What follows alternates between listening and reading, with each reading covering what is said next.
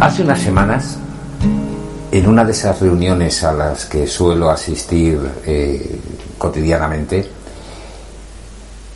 entró un chico joven, nuevo, y cuando, cuando aparece alguien en una de las salas, tanto de Alcohólicos Anónimos como de Narcóticos Anónimos, eh, nueva, toda la atención se suele centrar en, en ellos. Los compartires pues suelen ir dedicados a ellos con nuestras experiencias ya del tiempo que llevamos que llevamos limpio. Y yo recuerdo que, le, que una de las cosas que, que, le, que, le, comenté es que siendo tan joven, una persona bastante joven, eh, no llegaba a los 20 años, hubiera tomado la, la decisión de, de encauzar su vida y reconocer un problema y ponerse manos a, a la obra, eh, bueno, pues a, a, pararlo, a parar ese problema que, inevitablemente le va a llevar a cárceles, hospitales o muertes. Es una cosa que, es, que no, tiene, no tiene discusión. Bien, pues eh, cuando terminó la reunión, él se me acercó y me dijo, yo había compartido y había compartido pues mis cuarenta y tantos años de, de adicción, de múltiples adicciones a, múltiples drogas. Eh, las, las, empecé por el alcohol y terminé por, por, por el alcohol. Eh, eso es así y por eso es por lo que yo pues he centrado casi siempre más mis, mis reuniones en, en salas de alcohólicos anónimos. Pero bueno, suelo, suelo ir también mucho a, a MA.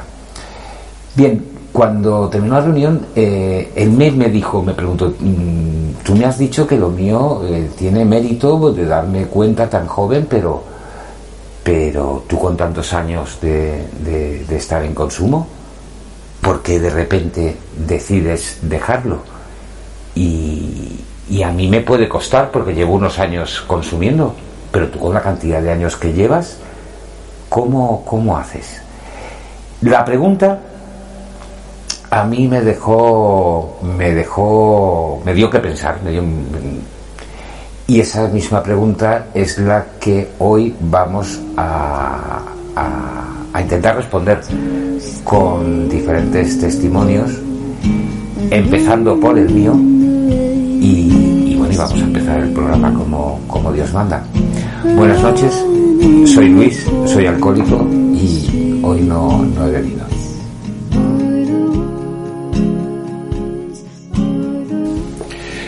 Mi primer contacto con, con, las drogas fue con el alcohol.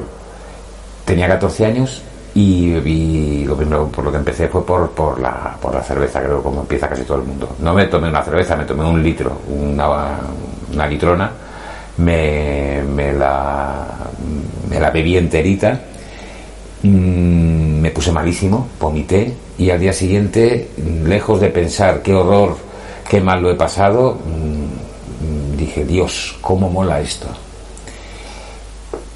Yo creo que, eso ya deja muy claro que mi camino, mi camino iba, iba, iba a ser duro, iba a terminar mal.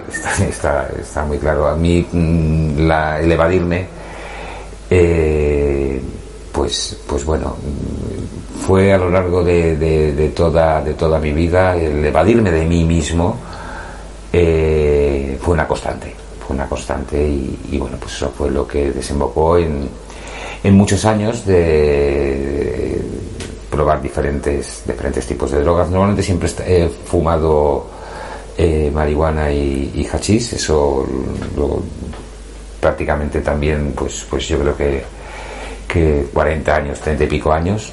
Los últimos eh, ya prácticamente no fumaba, solamente bebía, bebía alcohol, bebía vino, y además vino vino muy malo, sinceramente, no me había arruinado, ya no tenía y tenía que, bueno, como la ingesta era, era enorme, eh, bebía alrededor de, de 4 litros diarios, a veces más, a veces un poquito menos, pero 4 litros diarios son 5 botellas y pico de, vino. Y en mi caso eran litros porque eran Tetabrix, no, ya no compraba ni, ni, ni botellas. Bueno, pues eh, respondiendo un poco a, al por qué mmm, puedes llegar a, dejar algo, eh, en mi caso mmm, es todo como muy, muy, muy difícil de entender, mm, incluso para mí. A mí desde, desde el año 2000 se me aconsejó el, el bueno, desde antes, antes tuve, tuve un accidente muy grave y puse fin al consumo de cocaína en el año, en el año 2000 y al consumo del alcohol duro. Eh, me fui a lo que decía la OMS. La OMS hablaba, calificaba las drogas, eh, eh, drogas duras y drogas blandas, y dentro de las drogas mm, duras estaba el alcohol, la cocaína, la heroína, en fin, muchas cosas. El alcohol, pero el alcohol a partir de 22 grados. El alcohol inferior a 22 grados, y el vino tiene 14, 15 grados, como muchísimo, y la cerveza 5, 8 eh, están considera, está considerado eh, droga blanda, junto al cannabis. Y bueno, pues, pues eh, yo decidí dejar en 2000 la, la, droga dura y quedarme con la droga blanda, lo que decía la OMS que era la droga blanda. Lo que suele ocurrir en estos casos es que una adicción termina solapando a otra la ingesta de alcohol que antes se tenía eh, con, con, pues con, con, con whiskies o con, con, alcoholes em, con alcoholes de, ese calibre eh, la sustituí por el por la cerveza y por el vino que poco a poco pues fueron y, y por supuesto eh, por fumar, fumar cada fumar a partir de 2000 empecé a fumar como muy asiduamente porque era una manera de calmarme el digamos mono que me producía haber dejado la cocaína que habían sido también pues pues 15 años de, consumo 15 años que me habían me habían eh, bueno pues pues sinceramente me costó me costó mucho el, el, abandonar abandonar de golpe y porrazo fue de golpe y porrazo fue por un accidente de tráfico esa ansiedad que me producía el, no consumir cocaína la calmaba con, fumando marihuana o fumando hachís. Y, luego, pues, pues eh, eh, como no era suficiente, pues eh, siempre había por medio cerveza y siempre había por medio vino, que era lo que cada vez, cada vez más, cada vez iba ocupando más, más eh, más, eh, de una forma más constante eh, se iba apropiando de, mi vida, de mis momentos libres y de mis no tan momentos libres. Bueno, a mí se me empezó a aconsejar ya en 2000 2005, 2006, sobre todo por los temblores que tenía por las mañanas, no tenía pulso. El, visitar el Proyecto Hombre, Alcohólicos Anónimos, o bueno, Narcóticos Anónimos, fijaros, ni ENEAM jamás me lo, me lo, me lo mencionaron, por aquel entonces jamás me lo, me lo mencionaron. Yo eh, supe que existía NA eh, ya en un centro de recuperación, pero igual que Alcohólicos Anónimos tenía su fama por películas y por historias, no, no sabía, desconocía lo de NA. Bien, yo repudié todo esto, me parecía que era que eso no, no, ese problema no era mío, que yo era yo, yo bebía como bebía todo el mundo, pues tal vez un poquito más, pero bueno, que había gente que todavía bebía mucho más y que, bueno, que yo siempre me escudaba en eso. Bien, así estuve durante muchos, muchos, muchos años y llegó un momento en el que eh, ya mi consumo era era, era brutal, era el que se estaba hablando, los cuatro litros. Eh, o sea, para que os hagáis una idea, yo no bebía agua, yo solamente bebía, bebía vino yo me despertaba por las noches a las 2, las 3 de la mañana, tenía sed y tenía sed, pero tenía sed de alcohol. Y bebía de un tetabric eh, ante la sorpresa de, la persona que, que, por aquel entonces compartía la vida conmigo, que, que, bueno, que me pedía, por favor, que eso no, no, no, lo hiciera y lo hacía todas las noches. Eh, bebía, bebía del bebía vino y aguantaba eh, hasta la mañana siguiente, después de darle unos buenos tragos, eh, y a la mañana siguiente cuando me levantaba, me levantaba entre sudoración, eh, temblores y, y, bueno, pues mm, arcadas, en fin, mm, hasta que no empezaba a consumir alcohol, era como, como, como un suplicio. No había estado durante mucho tiempo eh, viviendo para beber y ahora necesitaba beber para, para vivir. Sin el alcohol no, no, podía hacer nada. Bueno, pues eh, tuve una comida con, con, con, una. Tengo dos hijos, pues con mi, con mi hija. Fui a. Fui a, comer con ella, no comí prácticamente nada, solamente bebía algo de vino, no bebí mucho. Aquel día además eh, intenté no beber ni desde, la, ni desde primera hora, prácticamente. Aún así, ella me dijo, no andas bien y la mirada la tienes un poco perdida. Yo efectivamente había notado que, tenía, tenía ciertos problemas de coordinación ya. De hecho, eh, había veces que me forzaba a, mantener un equilibrio que no es que fuera pérdida de equilibrio por ir, por ir borracho en, absoluto, era falta de coordinación. Había una ligera falta de coordinación, mm, a mi entender, que no era tan ligera desde el entendimiento de cualquier persona que me viera. Que me viera. Bueno, pues decidí, decidí irme a casa con, con, ella después de, de, la comida, que no fue prácticamente comida, ella me, invitó a ir al hospital, tenía ahí al lado el Ruber, no, que dice que no, que no. Y ya en casa, eh, viéndome mal, llamó a su hermano, su hermano vino a casa y me tiraron todo el vino que había en casa y se quedaron, se quedó conmigo. Bien, al día siguiente, un poco más, eh, tuve, tuve un síndrome de abstinencia brutal que desembocó en un delirio extremen.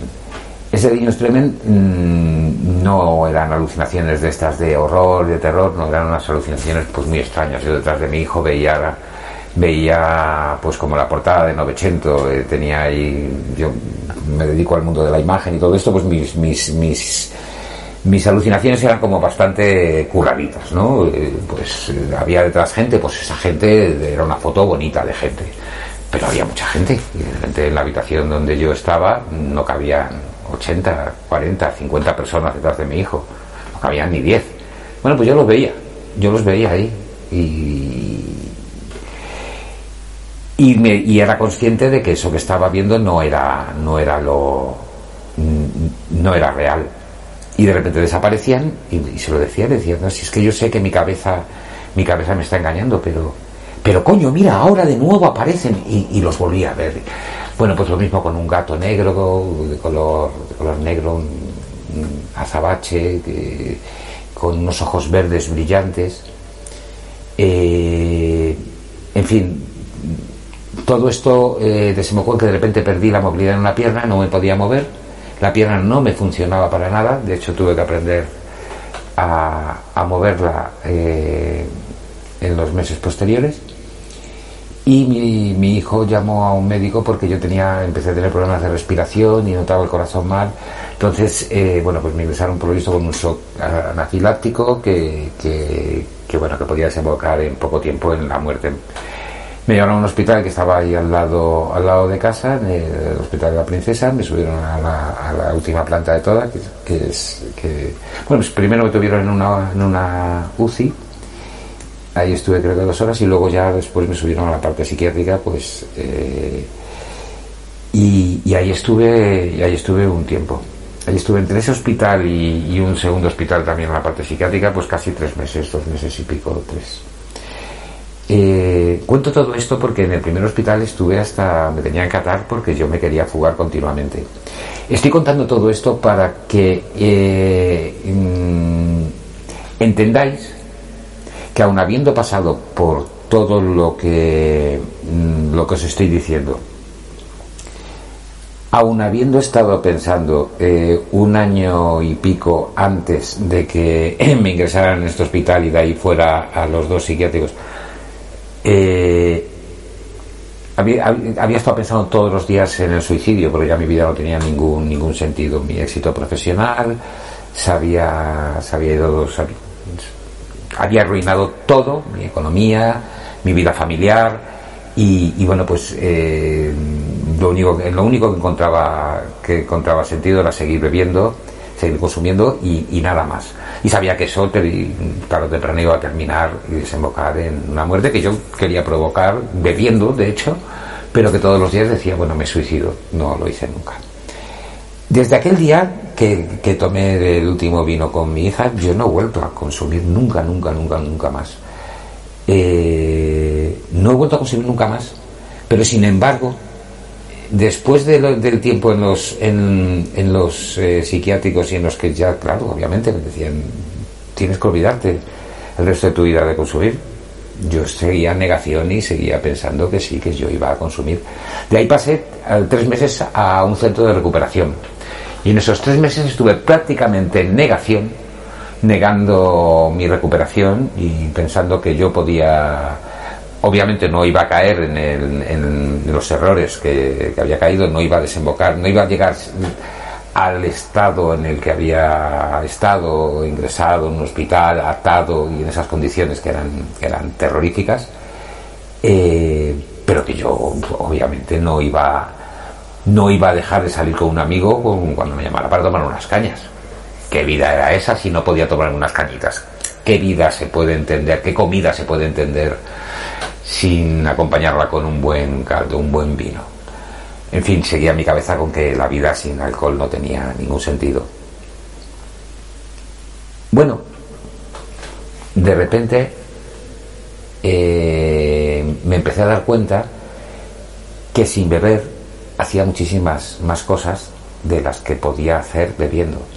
De hecho, recordaba no solamente en mi último estadio ya bastante catastrófico, sino un tiempo atrás que yo en realidad de lo que dedicaba más tiempo en mi vida era, era beber, que eso desembocaba en siestas eh, interminables, porque en realidad yo no paraba de beber desde, desde muy prontito.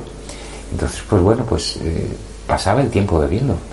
No me di cuenta cuando, cuando en ese tiempo que, llevaba de lapsus, en ese tiempo que estuve en el centro de recuperación, cuando me dejaron los fines de semana libres, podía ir a, a teatros, podía ir a exposiciones, podía pasear por el retiro, podía ver atardecer en el retiro. Como me dijo, me dijo, recuerdo la persona que entonces, que entonces vivía conmigo, me dijo, esta es la primera vez que, ves un, un, atardecer aquí y llevo cuatro años pidiéndote que vengas y no, has sido capaz.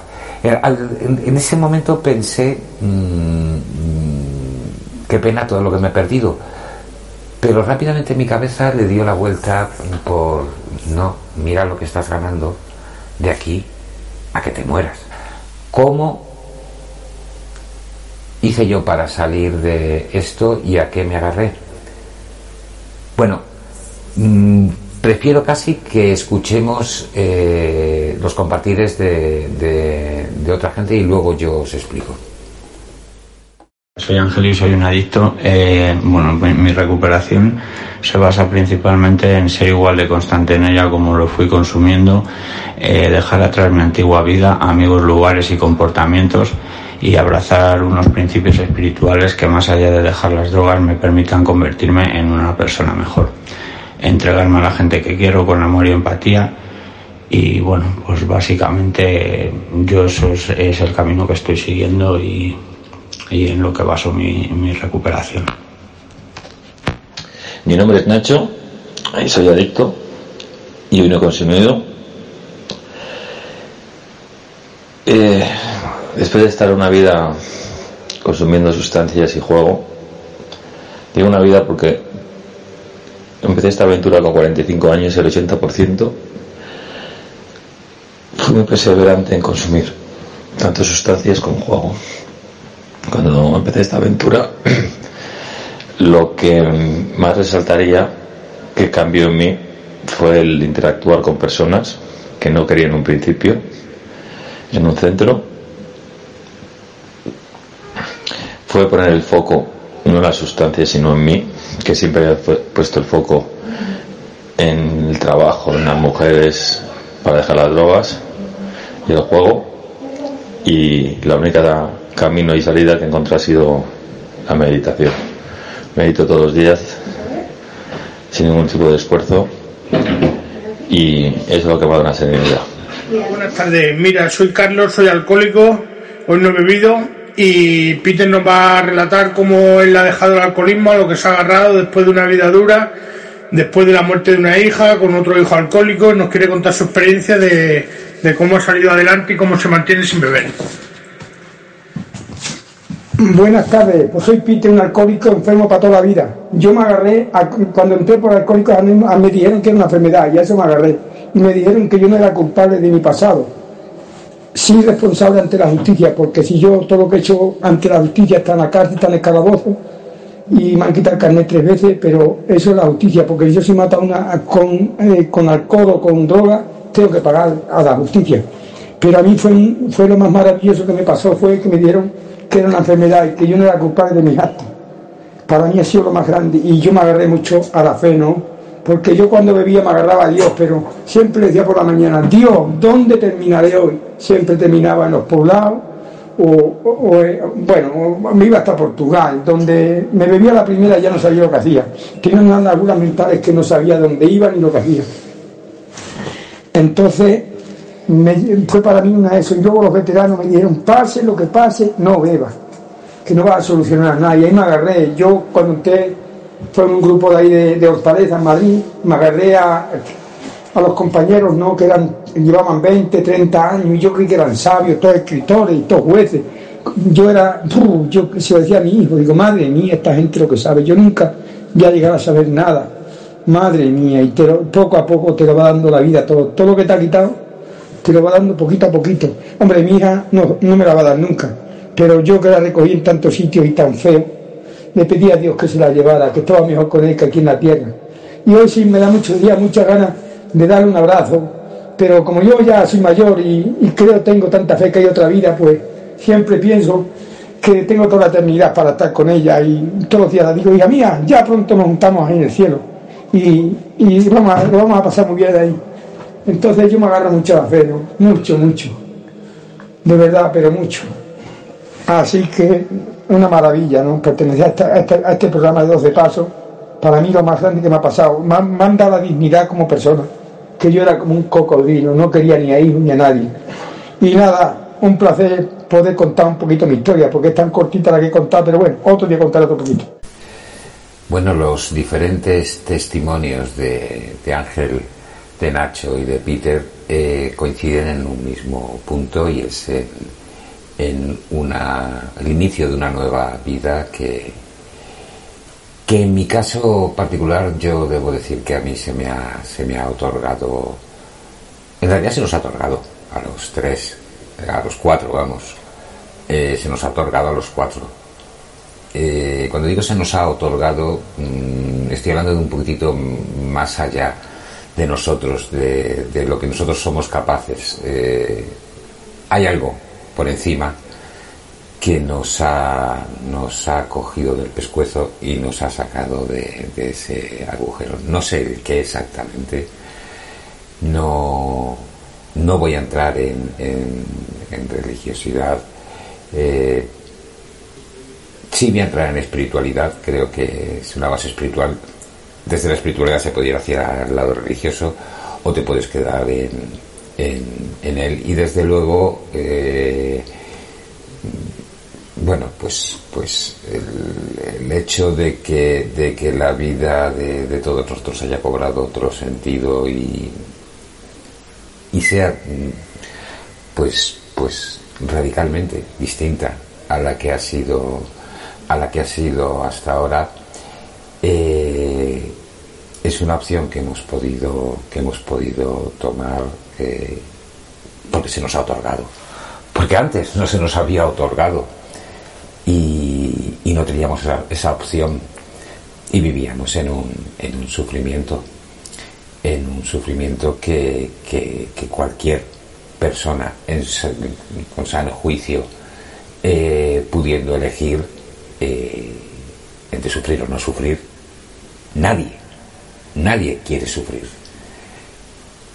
Y si sufres es porque no tienes la opción de dejar de sufrir. Yo espero que esto os haya, os haya servido de algo, por lo menos con que le sirva de algo a, a, una sola persona que le ayude a recapacitar, que le ayude a encauzar un poco, un poco su, su vida, eh, nosotros nos vamos a, dar por, por satisfechos. Eh, de nuevo, muchísimas gracias a CLM Activa, muchísimas gracias al apoyo que, que recibimos de Mensajeros de la Paz, Padre Ángel, su iglesia de San Antón, en fin, gracias a todos y gracias a vosotros por escucharnos. Buenas noches.